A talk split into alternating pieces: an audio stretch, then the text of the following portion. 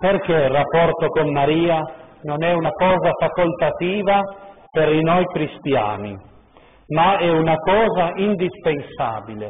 Perché ci deve essere per forza nella nostra vita un rapporto così stretto, così profondo con Maria? È molto semplice, perché il cristiano con il battesimo è diventato Gesù, è diventato una cosa sola con Gesù, Gesù abita in lui, lui stesso è un altro Gesù.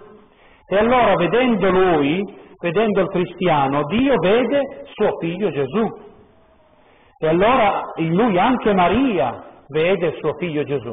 Maria quando ci guarda non vede altro che Gesù, non vede altro che suo figlio. Tutti noi siamo per lei la stessa persona. Noi abbiamo dentro di noi Gesù, ma Gesù è Dio e uomo, quindi abbiamo Gesù nella sua divinità, ma abbiamo Gesù anche nella sua umanità. Ora, l'umanità di Gesù ha avuto una madre umana. Gesù come uomo ha avuto una madre umana, viene da una madre che è Maria. E quindi anche noi abbiamo acquistato un rapporto con un'altra madre umana. Noi abbiamo due madri umane, due madri fisiche, madre, quella che c'è un nome diverso per ognuno di noi, per me si chiama Rosa, e poi abbiamo questa madre, anche lì umana, fisica, concreta, perché è generato Gesù, quindi è generato tutti noi che siamo Gesù, abbiamo Maria. Quindi è nostra madre, capite? E per questo dobbiamo avere un rapporto stretto con questa madre. È nostra madre, perché noi siamo Gesù. Ora, c'è anche da chiedersi una cosa, come mai Dio ha scelto di nascere da una vergine? Vi siete mai chiesti? Non poteva Dio nascere anche da una donna che non era vergine? Certo, poteva farlo benissimo, ma ha voluto darci una prova ulteriore della sua divinità. Cioè, se proprio non eri convinto che Gesù fosse il figlio di Dio, che Gesù fosse Dio, non ti basta la risurrezione, ti do anche quest'altra prova qui.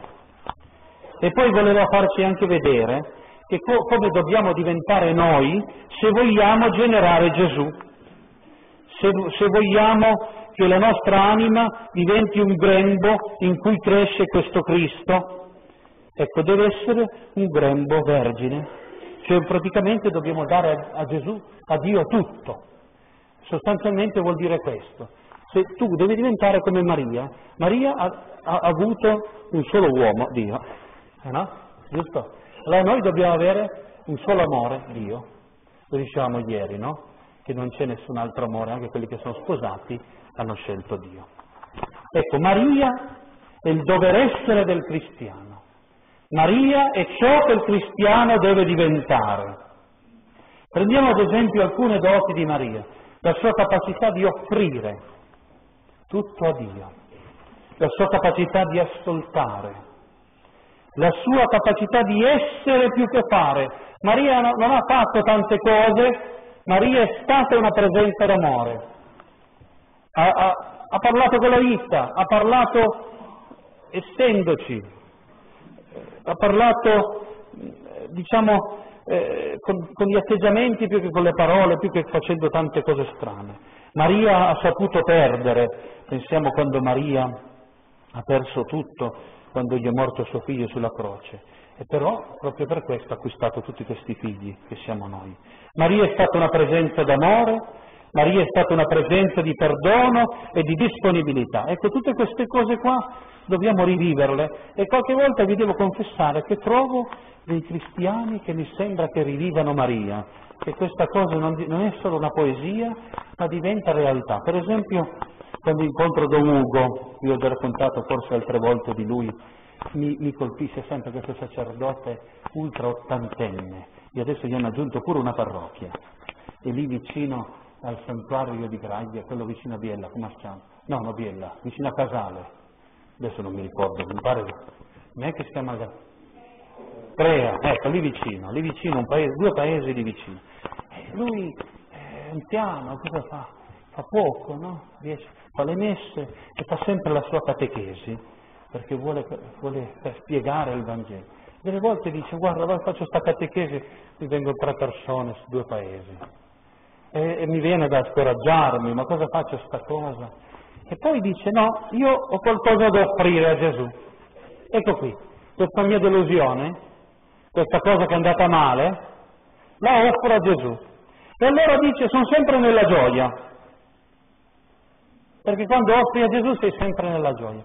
E questo sacerdote che sembra, cosa fa quell'età lì?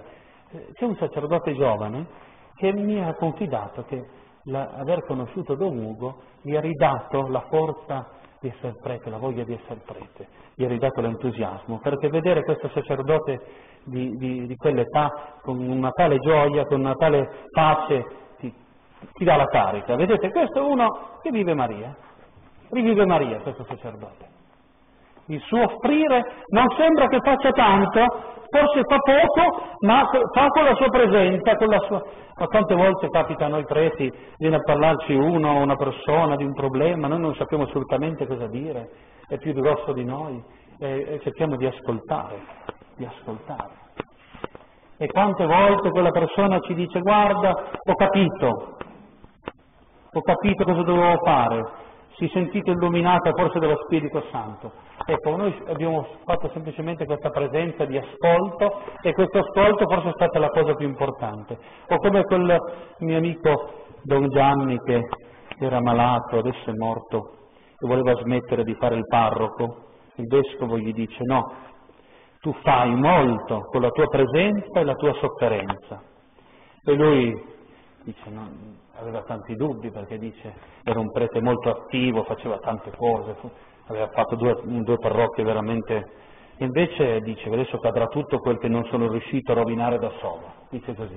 Adesso che sono malato cadrà tutto quel che non sono riuscito a rovinare da solo. Non è stato così. Perché lui con questa presenza di preghiera, lì era, era malato, sempre peggio, parte che i parrocchiani gli hanno voluto tanto bene, l'hanno accudito proprio come fosse suo papà. E poi tanti che si sono presi delle responsabilità che prima non si prendevano e sono fiorite queste parrocchie come, come non erano prima, quando lui poteva fare. Vedete questa presenza d'amore, questa presenza di Maria che vive più l'essere che il fare quanto può fare. Come questo qua che, mi, che aveva uno stabilimento balneare e un mese dall'inizio dell'apertura al pubblico, ecco l'occasione. Altri sei stabilimenti confinanti cioè dove c'era la spiaggia, no? c'avevano tutti gli ombrelloni, quelle cose lì, ecco, sequestrati dalla Procura della Repubblica perché non sono difformi al progetto presentato. Ecco lui che aveva una bella occasione, se io apro prima, questi qua io rubo i clienti, guarda che, eh, che io son, sono tutto in regola, loro non sono in regola, li frego tutti. E poi dice, se fosse capitato a me, allora il gesto, vede il gesto di testimonianza, ma tengo chiuso anch'io, per solidarietà con loro. E anche i suoi clienti dicono, ma cosa fai? Noi mm, siamo abituati che sei già aperto presto, come mai sei ancora chiuso? Gli spiegava il motivo, alcuni capivano anche l'incredulità, la gratitudine di queste persone, ma come mai fai questo? La cosa è andata avanti fino a maggio, che per, per loro è tanto. A fine stagione, poi hanno potuto aprire tutto, a fine stagione nessuno ci aveva rimesso anzi la clientela era aumentata e soprattutto aveva dato una testimonianza e ha, ha cambiato un po' i rapporti tra eh, questi qua che erano sempre in concorrenza, da lì in poi erano cambiati i rapporti. Vedete la testimonianza più che con le parole, con i fatti, dovete fare questa testimonianza con i fatti, in questo modo vivrete Maria. Oppure quest'uomo che mi ha raccontato la sua storia, mia moglie 30 anni fa mi ha lasciato e crescere le bambine da sola. E questa cosa è stata dura, eh? E io non riuscivo a perdonare, mi diceva, perché era dura, eh? cioè lasciarmi proprio così. E poi Gesù mi ha dato la forza di perdonare, va bene, e mi ha lasciato da solo, anche quando le figlie erano adolescenti, sai i problemi dell'adolescenza, non mi aiutava, non c'era mai lei. E un giorno, quando le figlie erano grandi, la figlia grande mi dice, è meglio che vai a trovare la mamma. E era dura, eh? Come? Io vado a trovare lei? Cosa, cosa, cosa ha fatto lei per me in questi anni? E io vado a trovarla? Mi sono ribellato, mi diceva.